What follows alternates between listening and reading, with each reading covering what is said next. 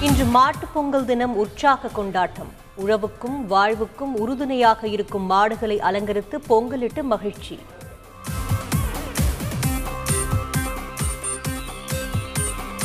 இன்று காலை ஏழு முப்பது மணிக்கு தொடங்குகிறது பாலமேடு ஜல்லிக்கட்டு போட்டி. களம் காண எழுநூறு காளைகள் முன்னூறு மாடுபிடி வீரர்கள் தயார்.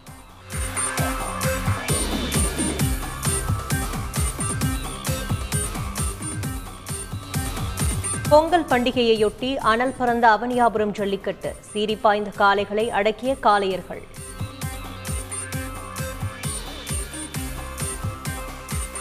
சிறந்த மாடுபிடி வீரராக அவனியாபுரத்தை சேர்ந்த கார்த்தி தேர்வு. முதலமைச்சர் சார்பில் முதல் பரிசாக கார் வழங்கப்பட்டது.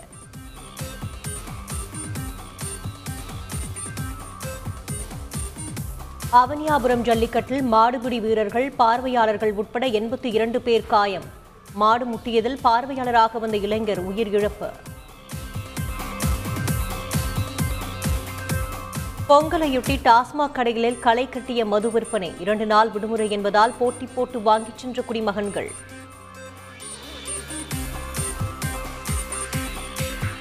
தமிழகத்தில் மேலும் இருபத்து மூன்றாயிரத்து நானூற்று ஐம்பத்து ஒன்பது பேருக்கு கொரோனா பாதிப்பு ஒரே நாளில் இருபத்தி ஆறு பேர் கொரோனா தொற்றால் உயிரிழப்பு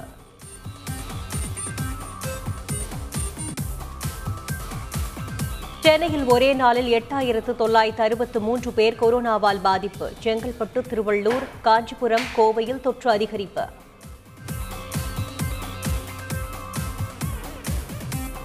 குன்னூர் ராணுவ ஹெலிகாப்டர் விபத்திற்கு நாசவேலை காரணமில்லை. முப்படைகளின் விசாரணை அறிக்கையில் அதிகாரப்பூர்வ தகவல்.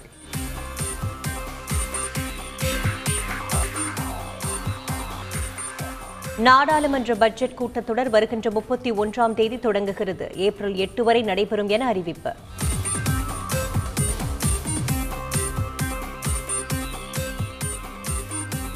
உத்தரப்பிரதேசத்தில் பாஜகவிலிருந்து விலகிய எம்எல்ஏக்கள் சமாஜ்வாதியில் இணைந்தனர். அகிலேஷ் யாதவ் முன்னிலையில் இணைப்பு விழா.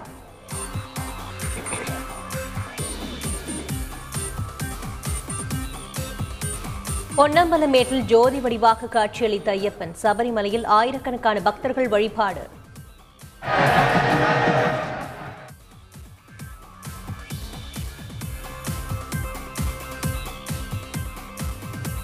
இந்தியாவுக்கு எதிரான டெஸ்ட் தொடரை வென்றது தென்னாப்பிரிக்கா அணி. மூன்றில் இரண்டு போட்டியில் வெற்றி வாகை சூடியது.